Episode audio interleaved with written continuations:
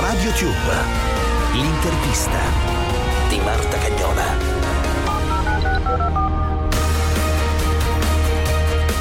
Un saluto da Marta Cagnola, il momento dell'intervista di RadioTube come sempre con i grandi protagonisti dello spettacolo. Palazzo Barbieri, Verona, il 12 e 14 settembre, Arena 60, 70, 80. Presentato alla stampa un live in tv a ottobre per Amadeus. L'occasione di trascorrere due serate di, di festa, di gioia, di divertimento, per me ovviamente anche emotivamente importanti, perché sono arrivato all'età di sei anni a Verona i miei genitori sono siciliani, vivono ancora a Verona, grazie a Dio sono in vita e quindi eh, e, e sono rimasti da allora qui a Verona.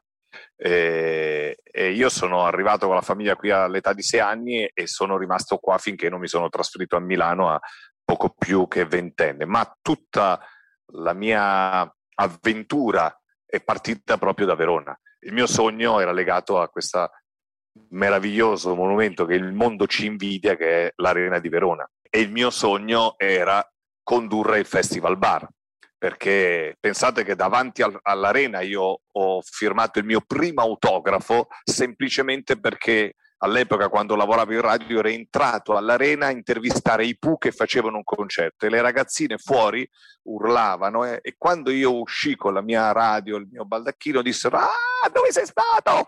E sono stato a intervistare i Pooh, ah hai intervistato i Pooh, fammi un autografo e io feci un autografo a Medeo Sebastiani che ha intervistato i Pooh perché ovviamente. E questo è insomma l'arena era un luogo pazzesco. E qui è partito tutto. E ho fatto cinque edizioni del Festival Bar, ma in quei cinque anni, incredibile, fino all'anno prima la finale fu all'Arena di Verona e l'anno dopo tornò all'Arena di Verona, ma in quei cinque anni io non feci mai nessuna finale all'Arena di Verona. Ricorderete, l'allora ministro Ronchey non permetteva qualsiasi manifestazione che non fosse lirica all'Arena di Verona.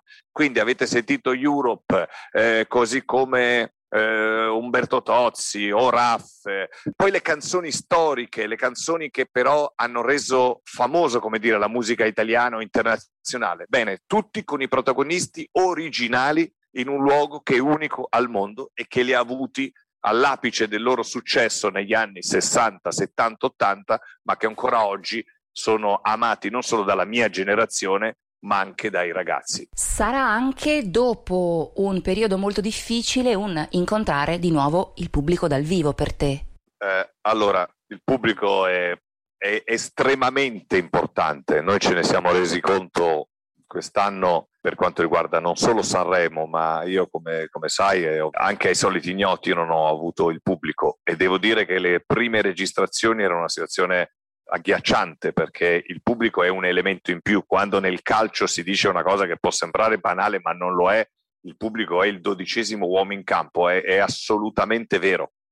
È assolutamente vero. E, e, anche per il calcio ci stiamo accorgendo adesso, gli europei, quanto sia importante avere un pubblico che fa il tifo. Quindi avere eh, migliaia di persone davanti, credo 6.000 adesso, non so es- esattamente, insomma 6.000 persone al momento 6.000 persone è una cosa bellissima perché loro ti aiutano, in realtà ti aiutano a, a, portare avanti uno spettacolo. Fai proprio meno fatica quando c'è il pubblico, perché il pubblico è un elemento, è un'altra cosa in più, ti aiuta a condurre e quindi è importante.